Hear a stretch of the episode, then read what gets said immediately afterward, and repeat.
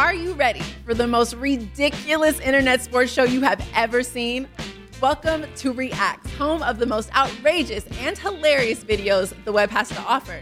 So join me, Rocky Theus, and my co host, Raiders Pro Bowl defensive end Maxx Crosby, as we invite your favorite athletes, celebrities, influencers, entertainers in for an episode of games, laughs, and of course, the funniest reactions to the wildest web clips out there. Catch Reacts on YouTube, and that is Reacts, R E A X X. Don't miss it. This podcast episode is brought to you by Coors Light. These days, everything is go, go, go. It's nonstop hustle all the time. Work, friends, family expect you to be on 24 7. Well, sometimes you just need to reach for a Coors Light because it's made to chill. Coors Light is cold lagered, cold filtered, and cold packaged. It's as crisp and refreshing as the Colorado Rockies. It is literally made to chill. Coors Light is the one I choose when I need to unwind. So when you want to hit reset, reach for the beer that's made to chill. Get Coors Light in the new look delivered straight to your door with Drizzly or Instacart. Celebrate responsibly. Coors Brewing Company, Golden, Colorado.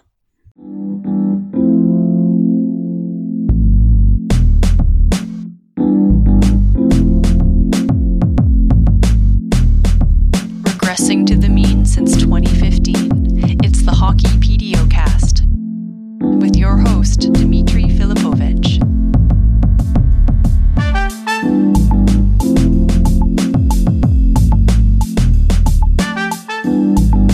Welcome to the Hockey PDOcast. My name is Dmitry Filipovich, and joining me is my good buddy Ryan Lambert. Ryan, first and foremost, have you recovered since the last time we recorded when Thomas Drance just dropped a bunch of Maxim Mammon bombs on us? You know, I I, I was really hoping Vancouver could uh, could make the playoffs just so we could get more Drance uh, content on the Mammon front. What what what comes next? You know. Oh, don't worry. of He's. I, He's on uh, the beat. I go for plenty of walks with him with our puppies, and uh, he's Sure. pitching, he's he always pitches me on some pretty crazy ideas. So uh, for for the athletic subscribers to Athletic Van, I wouldn't be worried. Drance has you covered all the way through this. Hell offseason. yeah, let's go. Um, because here's the plan today.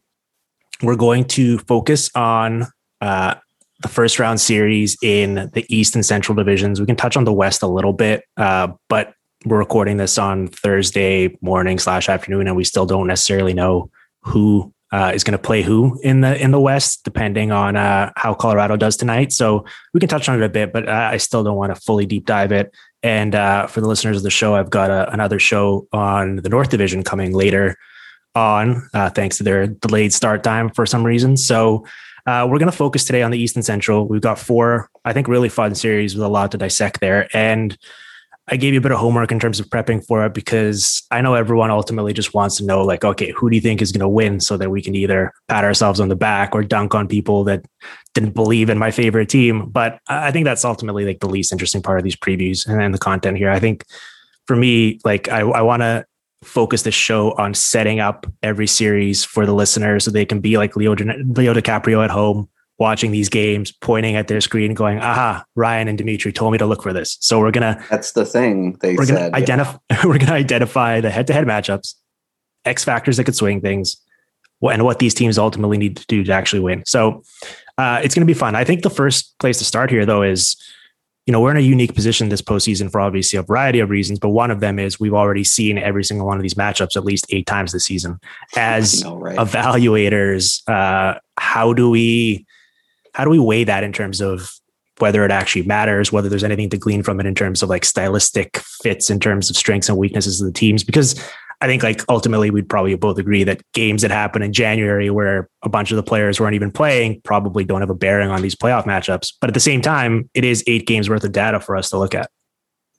Yeah, I I kind of took it on a case by case basis for I mean like for example, we'll talk about it later, but like the Washington Boston series, it's like, well, I you know, I throw out everything uh, except maybe the one game where they had Hall and Lazar in the lineup for Boston because uh, the Boston defense had uh, 1 million injuries this year. Uh, I think is, the number of uh, man games lost is a million. And, um, you know, uh, in their most recent matchup, uh, the Capitals barely beat the Providence Bruins. So, like I, I have I have nothing to take from that season series, really. You know, um, but you know, w- with with something like Florida and Tampa, maybe there's a little more. I don't know. Okay, well let's let's get into. It. Let's start with the Central. Let's do a. Uh, let's let's ease our way and let's save Florida and Tampa for the second part of this. Let's do Carolina okay. versus Nashville first. Um, and you know, we're probably going to spend 10, 15 minutes on this. I I think everyone would naturally agree that Carolina is a superior team. Pretty much every metric you look at, they were one of the best teams in the league. Nashville was much more middle of the pack, even slightly below average in a bunch of them.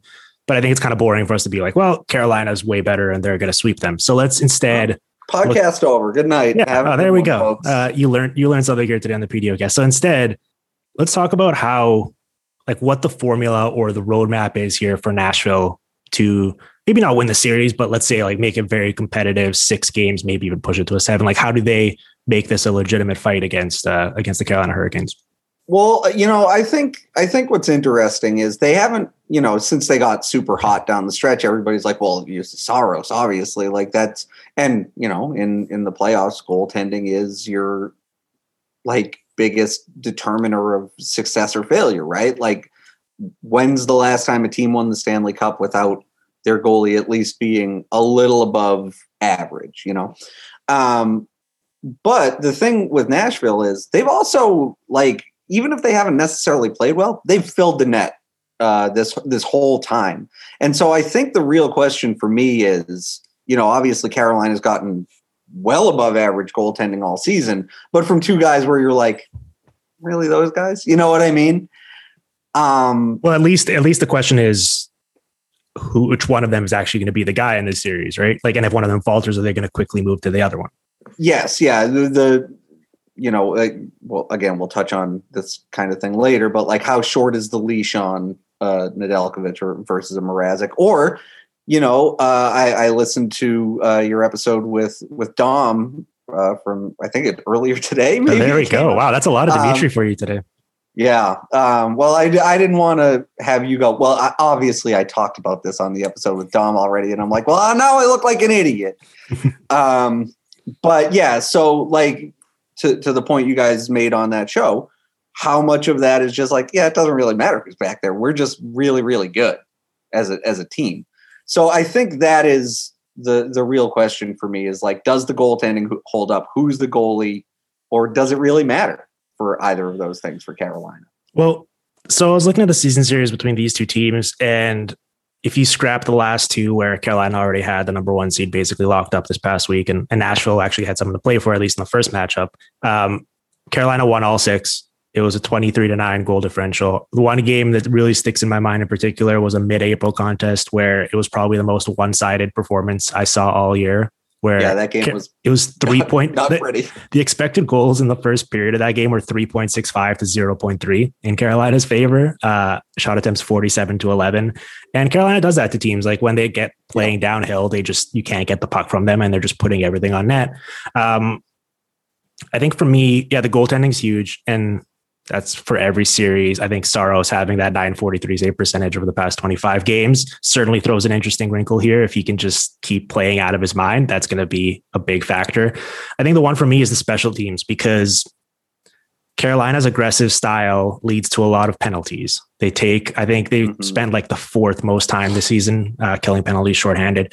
And I think later on in the postseason, that might become a bit of a problem for them if they play a well, even round two against Florida or Tampa Bay, who have a really good power play, they can potentially uh, punish them for that. In this case, the Preds are 23rd in power play goals, 25th in expected goals in the power play. I don't yeah. really see them fully taking advantage of that. Now, we saw a very limited sample size of them having both Tolvanen and, and Forsberg in the lineup at the same time, and they looked much better with, with the two of them on the flanks. So maybe that changes things. Right. Yeah. I, I, I made a note of that because I was like, wow, they're they're like goals for and against numbers at five on five since Saros got hot are ridiculous. Like they're outscoring, I think, almost two goals an hour, something like that at five on five.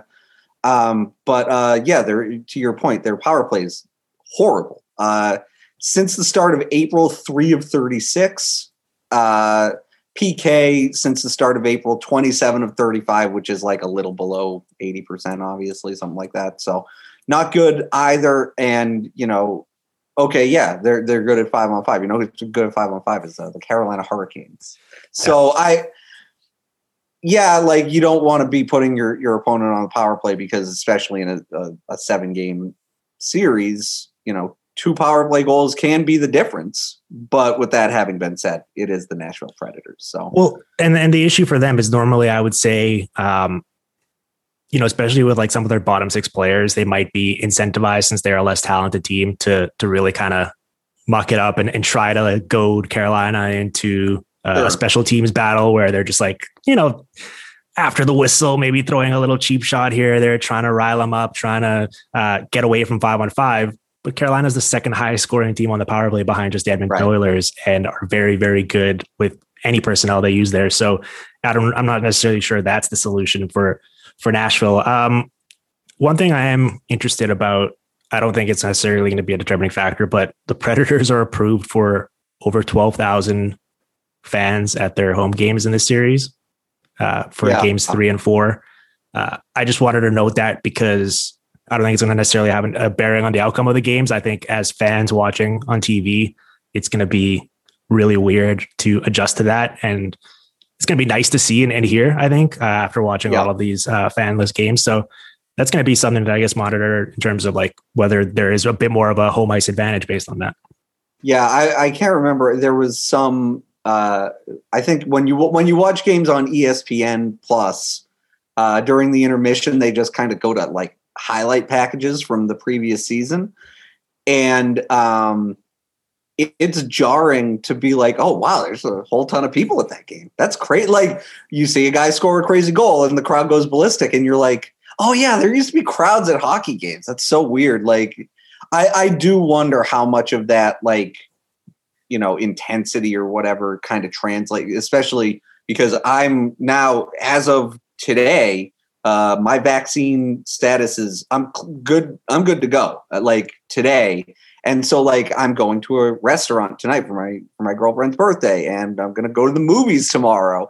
And like I'm just ready to run through a brick wall to go to all of this stuff. So like I can't even imagine Oh, and also uh, uh, one of those things I'm doing is I'm going to my favorite team's uh, playoff game for the first time in a year. Like those those fans are going to be so jacked, and I do wonder like how that affects just like the the kind of flow of the game and, and the gameplay and stuff like that because you know uh, obviously this is all anecdotal but like guys were telling uh Wyshynski earlier this year like yeah we kind of fight just because like we got to get ourselves going a little bit. Like there's more fighting this year for that reason.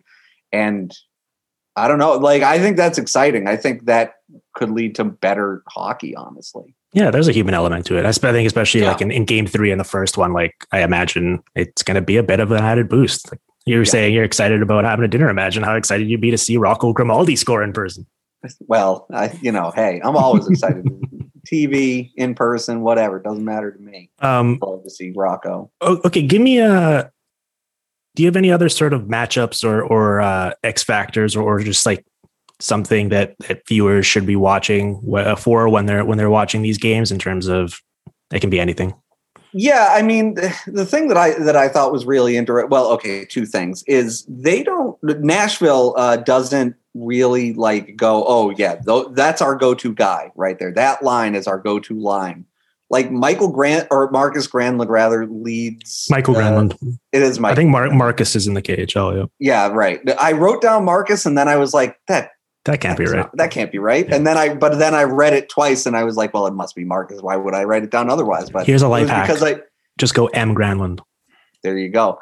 Um, uh, the reason why is I did this at like twelve o'clock last night. I did all this homework. So, um, yeah, he only averages like 19 and a half minutes a game. And so they, it just seems like they do everything by committee. And I wonder how much that affects things just because I as much as I like Carolina's roster, I don't think their bottom two or their bottom six forwards are like world beaters or anything like that. So I wonder, I wonder what the what the coaching strategy is there with, with Hynes, just because it's like, yeah, we can like we're look, hey, we're gonna get smoked by their first two lines, sure. But if we like if we can make it interesting against their second two lines, that's something. You know what I mean? Yeah. Well, uh, so I'm speaking of those top guys for Carolina. I'm very interested to see. Uh, I just love watching Aho and, and HS play off of Oh, each yeah. other. Uh, you know, shorthanded, they're like just have insane passing plays, but uh, it's kind of like an embarrassment of riches for them where Rod Brind'Amour can mix and match in terms of like Carolina's back now and it's Svechnikov and then Necas, like he doesn't. And the common denominator is there. Sebastian Aho is really freaking good, and pretty much anyone you pay with play with him is going to be awesome. But uh, I love to see those two guys together in particular. Uh, and then on the other side, like I mentioned, uh, Tolvanen and Forsberg have uh, some of that, uh, you know, very very low rent version of Kucherov, Stamkos going. poor man's version. Yeah, yeah. Where, where, but it's like two shooters on the flanks where like it at least gives you something to think about. And as, you, as soon as you remove one of them, it's like okay, we can just focus on this guy's shot and I'll worry about anything else. Um, I guess the last one is is the Predators now that they are healthy on, on the blue line, um, dealing with Carolina's forecheck, which is like arguably the best in the league. See how Ellis and Ekholm and Josi can maybe neutralize that a little bit. Like they're one of the few teams that actually has more than 1.5 good defensemen that can move the puck. So so that could give them a little bit uh, of an X factor there. But yeah, I mean, I think it's going to be an entertaining series because because Nashville is playing well, and I think the the season long numbers don't necessarily do justice to what they look like right now heading in because of their injuries and because of that horrible start they got off to. Yeah, right. I mean, again, like we we've said it a few times, but like they're one of the hottest teams in the league. Or like I wouldn't want to play them if I'm Carolina. You know what I mean? But then again, I guess I wouldn't want to play Florida or Tampa either. So that's Yeah. uh that's the Central Division, folks. I love it. Um, all right, I think. Uh, do you have anything else on this one, or should we move on to the other central? Nah, we're Division good. Okay, we're good. All right, let's do uh let's do Florida Tampa Bay here as I flip over my page and get to my uh long laundry list of notes for this one. So the reason why I struggled with and this is the first round series I think I'm most pumped for to watch. Um Yeah, I agree. you almost have to throw the numbers out the window for Tampa Bay because if you actually are going under the assumption that Nikita Kucherov and Steven Stamkos will be back healthy, they ultimately don't really matter what we saw in the first 56 games from them just because Nikita Kucherov is so good that like they had fine numbers. It's not like they were a bad team this regular season, but their ceiling just gets increased so much more if if Kucherov is going to be 100%. Absolutely, yeah. Um, you know, like their injury situation is crazy though. Tampa's, I, I, you know, some of these guys I'm sure were just getting like sat for for precautionary reasons, but uh, and, and their injury list as of midnight last night is uh, Hedman, Kucherov, McDonagh, Palat, Stamkos, Rutta, and uh, Goodrow Yeah. that that's like a borderline like that's a respectable all-star game lineup Yeah. you know what i mean so uh, you know i don't i don't know like I, I i guess my my thing is um how like i'm sure a lot of them are going to play but how close to 100% are all of them you know I think it is a, a bit of a leap to assume that you're just going to get the absolute best version out of all those Oh, players, sure. even if they do play. Uh, I wouldn't want to be betting against them because they're really freaking good. Uh, I think the concern- The concern for me here, though, is like Hedman's going to play, but Chris Johnson recently reported that he's going to have an offseason surgery based on an injury he suffered at the end of March in a game. Since that injury, here is five on five numbers. Played 340 minutes. The Tampa Bay Lightning have been outscored 24 to 16 with him on the ice. They have 30, 39% of the high danger attempts and sub 50% of the shot share. And that's just like, it's very clear that it's only 19 or 20 games or whatever. But Hedman clearly isn't the Victor Hedman we saw last postseason, where every time he was on the ice, the Tampa Bay Lightning were just completely dominating. And if you're not going to get that version, that is alarming to me because he really is the one player they, they can't really replace with anyone.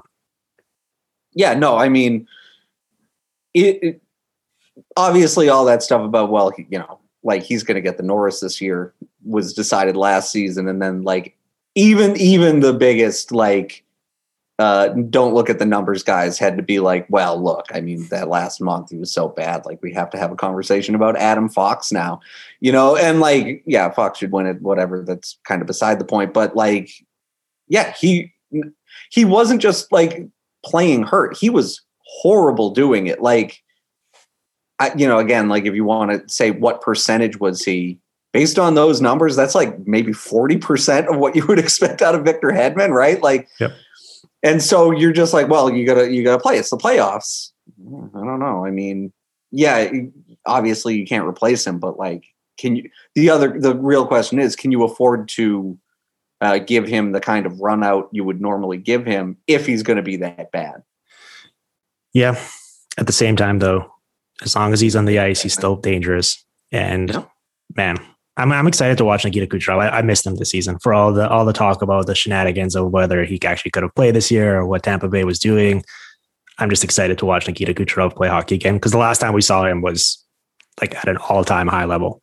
Yeah, Uh, yeah. I mean, you know, obviously, uh, in my opinion, getting a, a recent MVP award winner is good. Yes.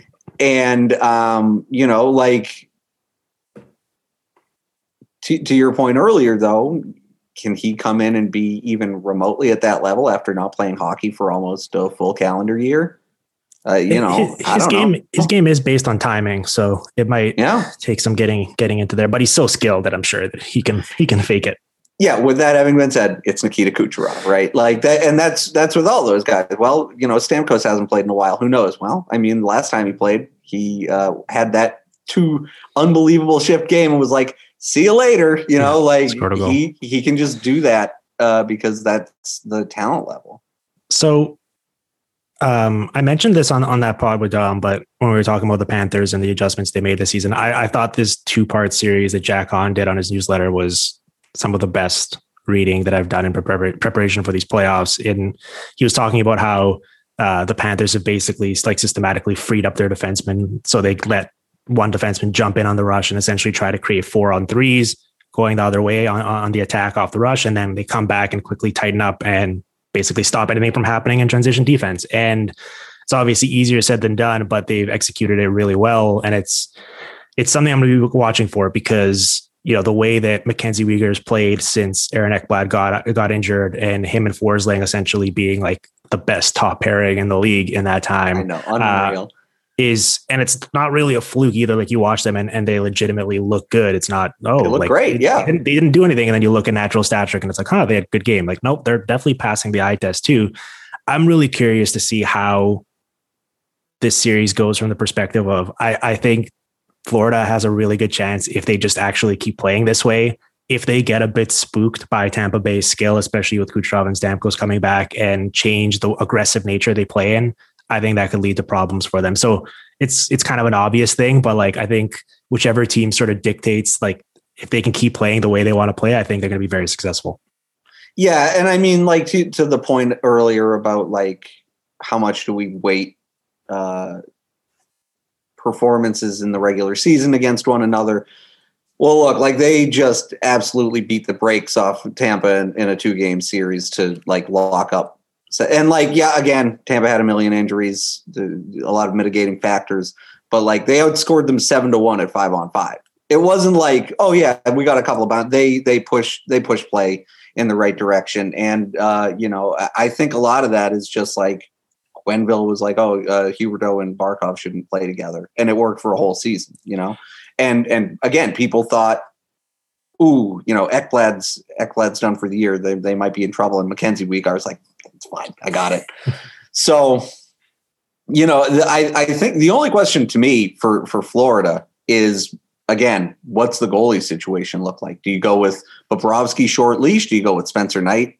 Maybe a little bit of a longer leash. Did, like, did you, do you see Dom's preview? He has the Panthers at a 53% probability of winning the series with Chris Driedger in net and a 43% chance with Sergei Bobrovsky in net. yeah, I mean that I buy that. That that makes sense. Like, you know, I, I don't. Again, like it's a it's a classic thing of like I don't think Bobrovsky is as bad as people would act like he's been. Right. Um, like he's been fine this year, but also he's a ten and a half million dollar goalie or whatever the number is, and so uh, you you can't just get away with fine there. But like, yeah, Dr- Driedger, Knight, who, whoever you want to say, like, but then it's you know, again, do they have a short leash? Like if Tampa goes out and scores three goals in the first period, what happens then? Because Mhm. Tampa can totally do that to anybody. And and so I the, I think that's the most fascinating thing about this like entire series on either team is like what is Quenneville doing next? Because he has three on paper good options, but in actual practice maybe zero. like you you just don't know. Yeah, yeah. If you have three goalies, you really have zero goal. Yeah, it'll be it'll be interesting to see what he does there. Um, yeah, I think it's such a interesting stylistic matchup because I was looking at Corey Sznajder's uh, tracking this season, and no team creates more shots off the rush than the Panthers do, which speaks to like what I was saying about the four on threes they create with their defensemen. And I think only Colorado and Colorado creates more shots at pretty much any single possible game state you could think of than any other team. But only Colorado creates more off of uh, off the cycle than than Tampa Bay does. And so it's like it'll be really interesting to see who can dictate that in terms of I think Tampa Bay would love to grind on them a little bit and keep them hemmed in their own zone, whereas Florida is going to be looking to fly the zone as soon as they can. And there's just going to be so much what I love about watching these two teams, and this is what I'd recommend to anyone watching the series is there's so much in zone movement. Like one of my biggest gripes with with NHL teams is like how conservative they are sometimes in terms of like, all right, we're gonna have our defensemen stand at the at the two points, and we're gonna have our forwards stand at the exact same spot in the in the offensive zone. And these teams like they're just moving in and out, interchanging. You never know where a defenseman's going to be, where a forward's going to be. And sometimes I think for Tampa Bay, that might be a problem in this series where those defensive those breakdowns in the offensive zone can lead to massive odd man rushes for for Florida, and that's a bit of a concern. But it's going to be really fun to watch for us. Yeah, and and kind of like you said, stylistically, I, th- I think that this kind of matters too. Is like how Cooper handles the the Barkov versus Huberdeau lines because uh, it was Huberdeau versus Hedman pretty much uh, in every matchup that Hedman was in the lineup for, and and McDonagh versus Barkov, and like, do you stick with that? Because reason, you know, did it, I don't know that it really worked, or but like again, you know, these are the McDonagh and and, uh, and and Hedman are two of the best defensemen in the league, so maybe it doesn't matter. I don't know, but like that that is also something I, I was pretty interested to see about like the how the result shook out. I really want to um, see Barkov versus Point just just go power versus power and just see like yeah. two of my favorite centers in the league just do duel it out and see who wins. Yeah, his most his most common uh, opponent on the Panthers was Mackenzie Weegar, mm. and so and uh, Weegar uh, did well against him. Weegar does well against everyone. He's good. If, well, I'm saying, yeah. I'm really yeah. I, it's going to be, but this seven game series is going to be a totally different test, and and I think uh, yeah, we'll we'll we'll see if Tampa Bay if they start playing how Tampa Bay can. If Florida has to make an adjustment, or whether they just stick to the way they played all regular season, but oh, and the other one. the other thing we got to say one last thing is mm-hmm. uh, Vasilevskiy been bad lately. You know, recognized employees with Custom Ink, show customer appreciation with Custom Ink, outfit your teams with Custom Ink. Easily add your logo to your favorite products and brands at customink.com. Make Custom Ink your custom gear partner with great customer service, quality products, and all in pricing, along with personalized help when you need it and an easy to use website when you don't. All backed by a 100% satisfaction guarantee. Do it all today at customink.com. Yeah, yeah. And is that is that the team in front of him? Is that him because he got you know a huge percentage of their early games and it just kind of wore him out? I don't know but like that that is definitely something you got to keep an eye on because like if Vasilevskiy can't make a stop, he, they're not the Panthers where it's like, well, I mean, the other guys are probably fine. It's like, oh, we have Vasilevskiy and that's about it. Well, especially know? with the shots that the Panthers are going to generate, they're going to need Vasilevskiy yeah. to be in his game. Yep. Um, all right, I think that's about it for this series. Did you have anything else? I feel like we touched on all the main good, yeah. Okay. All right. Well, let's uh let's take a quick break here, uh, and then we're going to pick up with the East Division matchups. Sounds good. All right. Um, so let's start with the East. Let's do Bruins Capitals first. Um, so with the Bruins, I guess the caveat here is that they played 16 games after the deadline, not counting that last one, where, as you mentioned, they basically just played their AHL lineup eight of those games were against Buffalo and New Jersey. And I think that does need to be mentioned for context mm-hmm. purposes in terms of the numbers. That said, they went 12 3 and 1. They outscored those teams in those 16 games 57 to 30. And their shots, high danger attempts, and expected goal shares at 515 were all comfortably north of 60%. And so I guess the main takeaway for me here, obviously they're going to be playing a better team now, is though that just from watching them and how the numbers back it up, you just can't really say enough about how much of a slam dunk adding Taylor Hall to this team was in terms of unlocking their potential at five on five. Like David Krejci just looks like an entirely different person since they added him in terms of Hall's ability to just get the puck to dangerous areas up the ice, make life easier for him. And uh, yeah, they look like a, a very, very good team, acknowledging that they did play a bunch of bad teams along the way.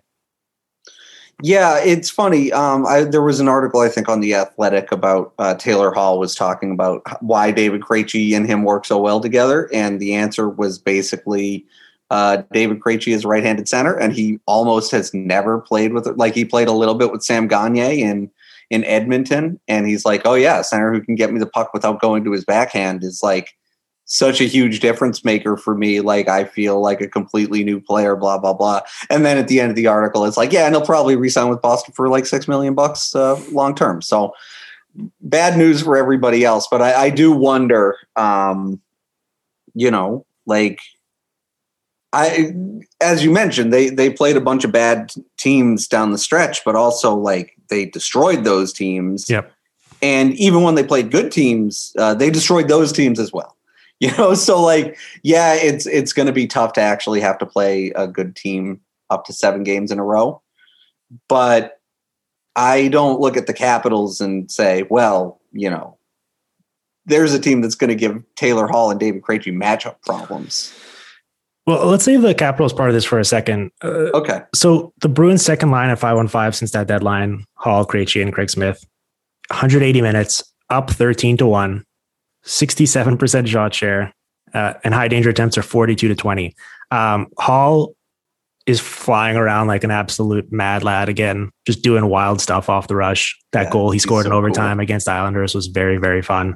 Um, I like that people quickly shifted their stance from him shooting 2.3% and that being a sign that he was done as a as a good player to being, oh well, of course, yeah. Now on the Bruins, I mean, yeah, he's a better team. Of course, he's. Why wouldn't well. he? Yeah, yeah. Oh, he wasn't trying in Buffalo. It's like, no, you, I'm pretty sure you thought he sucked because you don't understand how shooting percentages work, and now you're quickly right. trying to save face.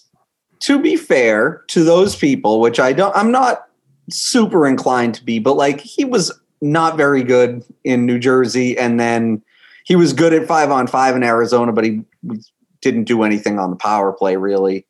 Um, and so, you know, I think those two things on top of well look the sabres are terrible obviously and like he didn't help and and and that kind of stuff like i i can i kind of saw where they were coming from but to your point it's like yeah you didn't think he was going to stop shooting 2.3% like like come on like even again, even if you're not a numbers guy, like you have to at some point just go, you know what, I have like a basic understanding understanding of how percentages work in the sport, right? Like Yeah, you would think. Gotta, but you, you would think, and yet here we are, right? Well, I I get the argument that he was making eight million. It was a one year deal. It was a unique circumstance, and and when you're playing a player that much, you expect them to be this type of impact player. That he, I, I I don't think he is. And I think it's that's okay, right? Like there's very few players in this league. I think that you can just play them with anyone and they're gonna have awesome numbers. Like that's yeah. why they're superstars. I think there's a whole nother group of players who you put them in the right setting and they'll make everyone better and also do well themselves. And then there's some players that you can play them with stars and they'll get their numbers, but they won't necessarily make anyone better. And I think Hall kind of fits in that second category of if you put him with the right talent around him, he's going to look awesome. If you ask him to do every single thing, well, the puck's probably not going to go into the net that much. Yeah, and also I think you know getting him away from the tough matchups because that's Bergeron's job or Marchand's job or whatever you want to say. Like that helps a lot. Like you shuffle Taylor Hall one spot down the lineup, and suddenly he looks like the MVP candidate again. You know what I mean? Like he's just been unbelievable. To your point earlier, like when he's been on the ice, there have been 16 goal scorers. 15 have been for Boston at five on five. Like that's crazy over a 16 game stretch. Um, so, you know, like, I, and to that point earlier, or, or you know, I, I think, um, I wonder what the matchups are going to be against the Capitals because you go either, you know, the Oshie line or the, the, the Ovechkin line right? And yep. I I don't I don't look at either of those guys and go, well, though you know those guys can give Hall and Krejci like a serious run for their money and they, you know, hem them into their own zone and that kind of thing. Because what those guys do uh, is they're they just don't give you the puck, right? Like they they just get in on the forecheck and that's the end of uh, your your possession a lot of the time. And then obviously, you know, the the the Bergeron line, you just go, well, put them out there against anybody, they're going to dominate right. them. So I, I do wonder, but like I don't think that it matters that much, honestly. Well, the question for me, it's really tough to evaluate the series because we don't know who Washington is going to have in the lineup. Evgeny Kuznetsov, I believe, is still on the COVID list. Who knows if he's even going to play? Samsonov is still on there, I believe. Uh, Oshie was banged up at towards the end of the regular season. Ovechkin yeah. played in the last game, but the fact that he was out with his lower body injury and then played one shift and was out again, like that's alarming, obviously. Um, at full health, I would say, like, especially at five on five, that Backstrom Oshie, Mantha line is the one. If I was Bruce Cassidy, I'd be targeting in terms of, okay, if we slow this line down at five on five, we're going to do, do okay against this team because that's sort of the scariest opposition for me. But yeah, we'll see. I mean, if the Capitals don't have all their all their firepower, then it's going to change things.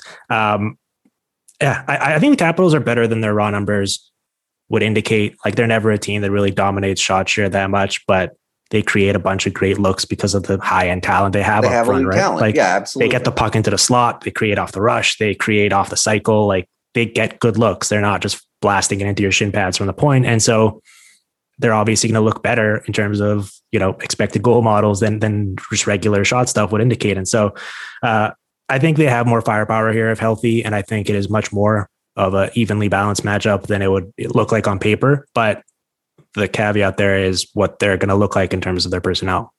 Yeah, that's what I wrote down is how healthy are they really? Because, yeah. um, you know, uh, Laviolette, I think right before that last game, or, or, coming off their second to last game, was like, yeah, everybody's out with a lower body injury. Like every guy on the roster is.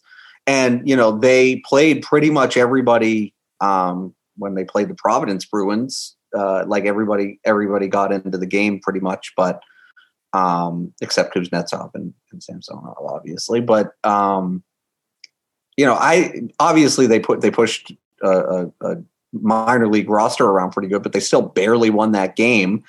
And the the other thing to say is, I yeah, I think the I think forwards uh, match up in an interesting way. I, I look at that Washington defense and I'm just like, look, I know the Bruins defense is what it is, but like, ooh, like let me put it this way: uh, they they had Carlson out there against the Bergeron line uh, in the regular season.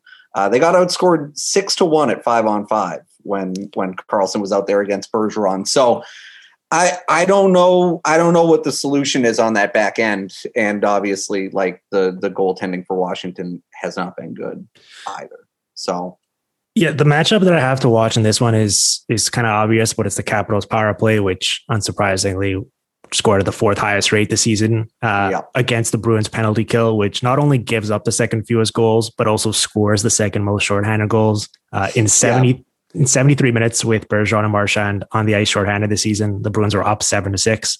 Uh, and so uh, I'm very interested to see that because obviously I think the Capitals are going to need to do a lot of the damage on the power play and, and the Bruins are going to make them pay if they're not very tight with what they're trying to do. So uh, that's going to be something that's going to be that interplay between like those two strengths for those two teams is going to be really fun to watch. Yeah, no, I mean that that is like the engine of what much like Winnipeg in a lot of ways like the engine of what makes Washington good is well if you give them a power play they're going to make you feel bad about it you know like they're even if they don't score they're going to scare the hell out of you and um yeah, like you say, obviously Bergeron and Marchand is like, yeah, we're not scared of anybody. Why would we be? Uh, and there was actually a really good story in in the Globe today about uh, how good Marchand is shorthanded.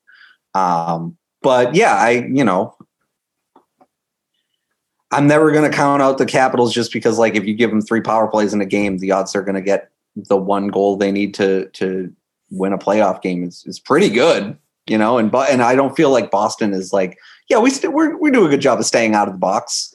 Um, so yeah. well, they're one they're one of the the Capitals are a tricky opponent for them because the Bruins do not give you a lot of opportunities, but the Capitals are one of the few teams that can get away with that and score. They don't need a lot of opportunities. Exactly. Right. Whereas like a lot of other teams, the Bruins can just be like, all right, we're going to limit what we give you. And since you're a volume team, you're going to be screwed. And the Capitals are like, all right, we'll score four goals on 18 shots tonight and, and still win. So, right. Yeah. Um, the, the other thing to say is, you know, uh, we, we've made a, a, couple references to how banged up Boston has been uh, on the blue line. Uh, not anymore, really. I think like John Moore is the only guy where you're like, oh, he, you know, he might be in the lineup in an ideal circumstance, but he's the only one that's um, that's on the shelf right now. So if if they can if they can stay healthy on on the back end, like you know they have two, maybe like you know two legitimately legitimately good pairings now that like Grzelcyk and, and Reilly and and McAvoy are all ready to go. And if and if Carlo is good to go, then okay, even better. And then uh, maybe our third pair is fine and that's that's the worst thing you can say about their defense when it's healthy. I don't know. Yep.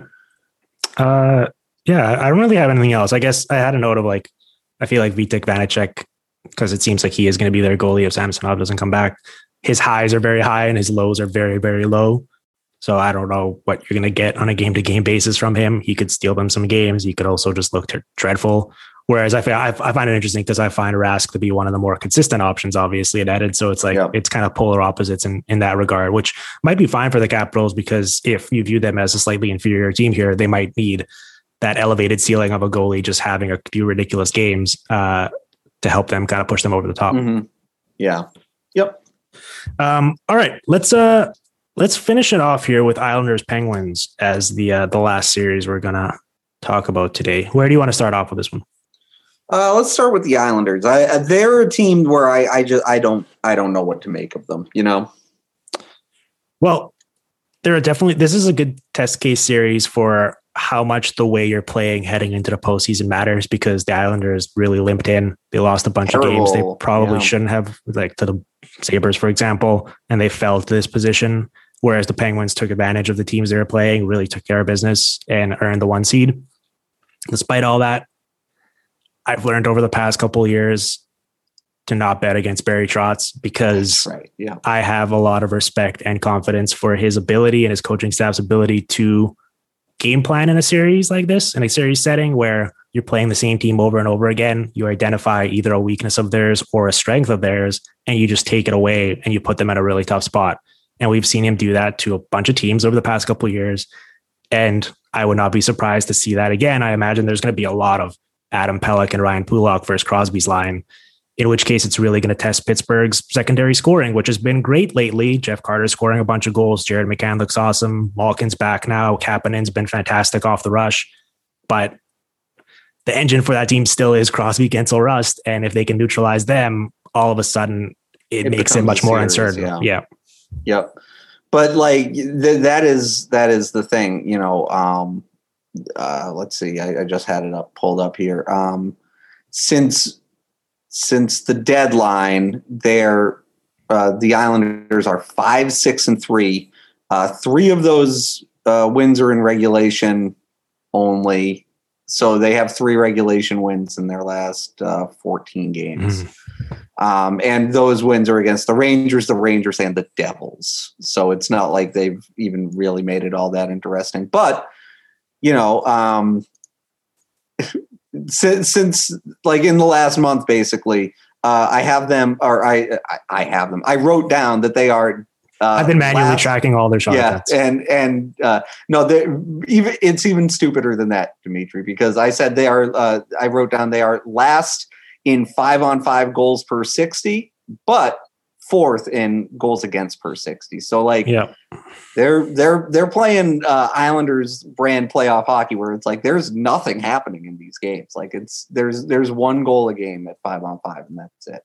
Yeah, I think they uh, I think they're a different different different animal in a postseason setting. There's there's sure. I, I, it's it's the least analytical take I could probably have, but it's there's something about the way they play. And it's not necessarily like defensive brand of hockey. I just like I trust them to play the way they should be playing against a specific opponent, I guess. And uh, yeah, and like they they what I think what everybody would say is, you know, playoff hockey is inherently more conservative, not necessarily defensive, but just like everybody's just kind of like, okay, yeah, you don't want to mess really up. be careful here. Exactly. And so they've been playing that way for 56 games. You know what I mean? Like they that is their approach, and that's why it works for them in the playoffs. At although you have to say right up until it doesn't, because when they lose the series, it's like, oh, they shouldn't have even gotten off the bus for this series. Like they got destroyed. Uh, and so, yeah, I do wonder when that happens. It doesn't seem like it happens in the first round very often. But then again, to your point earlier, uh, you know, it's Pelech and Pulock versus Crosby. That's fine. Who's stopping Malkin? And then who's stopping that Jeff Carter? Fine. Yeah, well, Carter You know, and like- Carter and McCann, the way they've been playing is a big X factor here. Yeah, Yeah. um, yeah. And I, I wrote down is is this like reminiscent of the HBK line where you're just like, oh yeah, their third line is actually their best one, uh, like most exciting, most uh, can break a game open kind of a line. I don't know. Well, yes, I was thinking back to that uh, that series two years ago where the Islanders swept them in a very convincing fashion, and obviously different teams, especially for the Penguins, they've had a lot of changes. I remember from that series, like the Islanders forecheck against the like the Penguins could not leave their zone with possession, and I was looking back and I was like, oh, they gave games to Eric Branson, Jack Johnson, Olli Maatta, even Justin Schultz, and uh, you know, say what you will about them, like Mike Matheson being able to carry the puck out of the zone successfully is very useful in this type of setting. Uh, you know, John Marino obviously is very good, and he didn't play back then. So um, that's a that's an interesting wrinkle here for the Penguins and the ability because you know the Islanders like they're gonna get the puck deep. They're gonna make it very difficult for you to get any type of momentum moving back the other way. They're gonna load up on the blue line and make life hell for you entering the zone. And so it'll be pose an interesting challenge for the Penguins because they've been feasting a lot on on you know Kasperi Kapanen getting out on the rush and scoring a, a million goals off of these great looks that he's getting, and I don't envision them getting too many of those in this matchup, which would give me a bit, Right. bit, bit of a cause for concern if I was the Penguins because I think it's going to be much tougher sledding in that regard. But the fact that they have so much more uh, scoring options and, and versatility now compared to back then is is huge, and it's a big difference maker for them. Yeah, the, obviously, you know, uh, Malkin missed a ton of time, came back for a few games, has missed more time.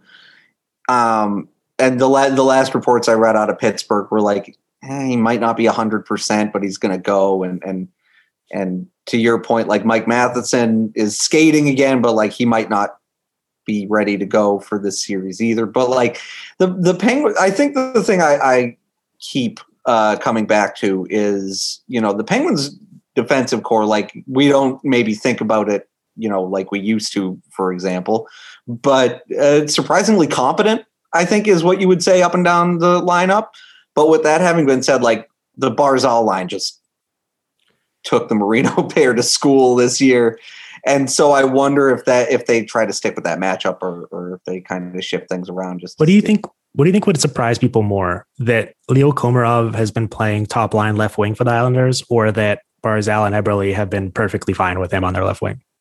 I let's put it this way: when you look, when you think about the Islanders' depth chart, I guess you would go like, you know what? Maybe Komarov is that guy. I don't know. I don't know. Maybe I can't think of anybody else to put there. You know, um, yeah, it, it's their their forward group is like on paper terrible. Like you look at it and you're like, I mean, especially with Anders Lee out Yeah, that's a Um, big loss. Like Paul Palmieri, obviously that hasn't panned out. Nobody thought Zajac was going to really move the needle for him. I don't think. Um, but like, yeah, you just you just look at that Islander that Islanders forward group and go. I mean, I guess I guess that's technically an NHL forward group, but Well, Barzal is insanely good, yeah, of course. uh, and him and Eberle are really fun. Um, you know, Nelson and and, they have- and- are going to have their games. Yeah, Josh Bailey's a perfectly good like depth forward. Brock I'm, I'm curious yeah, to see if they can squeeze squeeze some goals out of Palmieri and Wahlstrom in this series because obviously, like for well, them, finding to, right? fi- manufacturing easier looks and easier goals is especially without involving Barzal is huge for them. And whenever they can get it, it's important. And and uh, and they're going to need those guys to whether it's on the power play or a couple sort of opportunistic five on five goals, they'll need it. Yeah, no, and like the th- the thing to say is, you know, I'm looking at their goal scoring leaders here. They have seven guys, including Lee, who's not going to play, obviously, um, who cleared 10 goals this year. I bet there aren't a ton of teams that have more guys than that who who hit double digits in goals this season. Maybe I don't know, but like Wahlstrom had 12 goals in 44 games. Lee, Lee had 12 and 27. Like these, these aren't. They kind of sneak up on you, I guess, is my point. As opposed to like you look at again, you look at that and you go, sure, yeah, those are all those are all NHL players, but okay, they they have six guys who who scored double digit goals in the lineup. You know, that's fine. I'm riding the fence here. I before the season picked the Penguins to finish first in the East. They did Yep. that. I am also on record saying that I am an Islanders believer, and I think they're a better team than people give them credit for. So I uh, I can't go wrong with this. one. Yeah, no, like they have they have the personnel to play the way they want to play, and it it works for them. You And can't you say know- it doesn't work for them. and people dismiss that, but if it was this easy to do, all the bad teams in the league would be trying to do it, right? Right? No, I, I'm not. I'm not saying that derisively at all. Like no, no, of course, of course. I'm just saying, you- like, I know because people are like, oh, well, of course they're they're successful, they're playing this way, and it's like, well, I'm sure the Vancouver Canucks would love to get these results with Yeah, Brandon oh, Sutter and. JB go, but they're not getting it. Right, and and again, you know, Barry Trotz, like, can you put Brandon Sutter on the on the New York Islanders and make him more valuable? I would 100 percent buy that. You know what I mean? Like he just he just knows how to put guys in the positions they need to be in, and that's that's true going back even to the Predators days, honestly. So, yeah, I you know, uh, obviously you, on paper you're just like, well, this is a walkover for the Penguins, and anybody who's watched Islanders hockey the last few years is like, absolutely, it is not. You know. Yeah. So I, I think I think this is going to be a pretty close series, unless they do have Malkin back 100 percent, and they're just like, oh yeah, our top three lines are just going to each score goal every game, and that's the end of that. You know. I do think we'll we'll know pretty quickly into the series which way it's going to go. Yep. like agreed. you'll see if the Penguins in game one are just attacking a ton off the rush and getting easy looks. You'll be like, okay, well, yeah, it makes sense. But if that, all of a sudden it's an entirely different animal in game one, I think uh, people will be shifting their tunes. Um, all right, I think that's that's it for this series, right? Do you have anything else? Uh, do you want to quickly touch on the West? Like we're not going to do Yeah, matchup, sure. matchup by matchup, but just uh, since I'm not going to do a podcast about it, we can get into a little bit here. Uh, what are you looking for in the West? Well, uh, Vegas, uh, you know, they they did the thing where uh, they absolutely pounded the bad teams, and uh, they were four and four against Colorado and three four and one against Minnesota in the regular season. Um, they better hope they finish first. They better they better hope Colorado drops his game tonight because I don't like a, a matchup against Minnesota for them at all. And I think they're really good, but Yeah. it it, ju- it just seems like boy they they can't stop whatever the Wild are doing offensively. Yeah, I think the Wild are more dangerous than the Blues. I, I, I we were robbed of it last year because of those meddling kids in Dallas that got in the way of it. But Yeah. We need an Avs Knights second round series. Like Yeah, the regular season matchups, though, that four four, like man, it's been the level they've those two teams have played at, even without like full lineups for a lot of those, has Yep. been so good. And uh, I'm really curious to see because the Knights are no one's a good matchup for the Avs uh, because if Right, the of Avs are healthy, they're they'll be fine regardless. But that Knights are one of the few teams that can keep up with their speed while also giving them a bit of trouble physically, just because they have a lot of really big, strong players. And so Yeah. uh, it's it's, it's going to be an interesting matchup. I, I wanted to make a note on the Avs. They're currently sitting at sixty point one shot attempt share, FI one and sixty point three expected goal share. Those are the only uh, represent the only ones since two thousand seven above sixty percent. Obviously, only fifty six games playing against the same teams, but uh, the teams in that ballpark basically all either made the Stanley Cup final or won it. Uh, it's like the Wings in 08, 09, Blackhawks in 29, uh, 2009 and 10, Kings in 2013, 14. So uh, it's a good neighborhood for them to be in and a good sort of predictor of maybe what's to come. And I want to see these two teams play each other because I think it might be the two best teams in the league. Uh, yeah, I, I think that I think that's about right. Um, the the thing that I wrote down for for the Avs and like X factors, and it's like they don't even really need an X factor, and it's like, well, we did just get this kid Alex Newhook. He's got like three points in five games or something. You, you know, he barely played college hockey this year. Um, just oh, finally, the Avs get another uh, scoring threat. Okay, great. They needed it. Good work, Avs. Yeah, and Yeah. and uh, you know, like, like the the whole thing of like you said to make a note of like uh, for the homework, like make a note of how you think uh, the the team wins. And I just uh, I said I printed out their roster just so I could like point at it and tap it. Like here here's the roster. This is what this is how they're going to win. Um, like they're they're that good, and you know Vegas. Um, yeah, I think they're really good, but obviously they have some center depth questions, and and um, I think maybe the play of Marc Andre Fleury this year, which has been incredible and, and probably is Vezina worthy, I think. Um, how much did he paper over what otherwise could be some some concerning matchup problems and that kind of thing against a team with actual center depth and that sort of thing? I don't I, I don't know. I think that's maybe a lesser concern just because you're like, well, I mean, we have uh, Mark Stone and Chandler Stephenson, so we're not going to worry that much about anything that happens uh, but yeah, I the the one thing I'm, I'm really curious about is, and th- this is I think a, a very legitimate thing. Remember, every uh, last year everybody was like, "Oh, this Pierre Luc Dubois guy, holy shit, right? Right. Like incredible." You know who I think is that guy for Vegas is Alex Tuch. Like Alex Tuch, I can absolutely just see going, hop on, boys. I'm driving the bus here. Like we're we're we're gonna go for it. Like I think that kind of really happened think- last postseason, though. No, did he a, score a of little bit, but like he he did, sure. But like I'm saying, like where everybody in the hockey world is like, have we been underrating Alex Tuch for the last four years? And it's like, I mean, he wasn't that good, but like now, you know, he always kind of had this in him. Mhm. I think that's kind of his his whole like uh like he has that a real opportunity to do that. Yeah.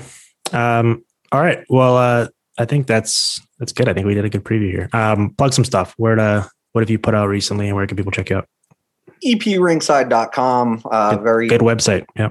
yeah, a website for very handsome gentlemen. Um, and yeah, you know, uh, I, I think I, I wrote about uh, John Tortorella getting uh, getting fired this week and like what should his legacy in Columbus be? Because I got yelled at for being like, was he really that good in Columbus? And everybody in Columbus was like, yeah, he was the greatest coach ever. No, nobody. Well, considering considering their franchise history, like yeah, well, right, and and yeah. So, my, but my point in writing that was like, I mean, if like making the playoffs every year, like if you think just being in the playoffs every year is like a, a big deal, like good for you. That's that. I guess that does make John Tortorella a smashing success, but. I, I don't know. I'd like to see more out of my coach than like my legendary coach who deserves this amazing send off kind of a thing. Um, well, I'm sure the 2018-19 Tampa Bay Lightning disagree with you. Exactly. Four four playoff wins in in six years that anybody really cares about. Great. Um, and then yeah, I also wrote about how Jeff Carter's been really good uh, for the Penguins uh, earlier this week. So that seems like it's holding true. And then uh, listen to Puck Soup if you uh, are so inclined. Um, it's me. It's Greg Wyshynski. It's Sean McIndoe, and we uh, sometimes yell at each other, but sometimes we all agree. So. Right, well, this is a blast. I'm uh, I'm glad we got to do this. Enjoy the postseason, and we will uh, we'll check back in soon. All right. Have a good one, bud. All right, that's going to be it for today's episode of the Hockey PDO Hopefully, you enjoyed our uh, playoff preview of the East and Central divisions with Ryan Lambert. We're going to have plenty more playoff content coming. We've got a North Division podcast coming early next week that'll help preview those two matchups, uh, and we're going to use the extra days here before it starts to to get ready for that and and uh, put out a good podcast out for you.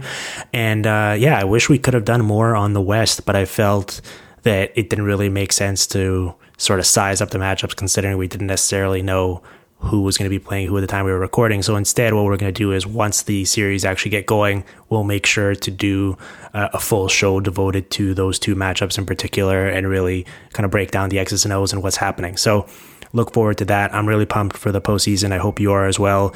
It's obviously a bit tricky to prognosticate just because it feels like this year, more so than any other, there's so many sort of moving parts or questions up in the air in terms of injuries and what teams are going to look like heading in. But I think the matchups as they uh, as they're looking on paper right now are very intriguing and are going to be really fun to watch. So uh, I'm looking forward to that. And yeah, if you enjoyed today's episode of the Hockey PDOcast, uh, please consider helping us out by leaving a quick rating and review. A lot of you have done so already.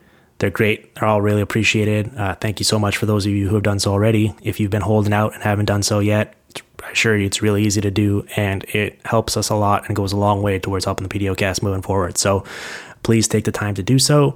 And yeah, that's going to be it. We're going to get out of here now, listen to the outro music, and we'll be back soon with more playoff content.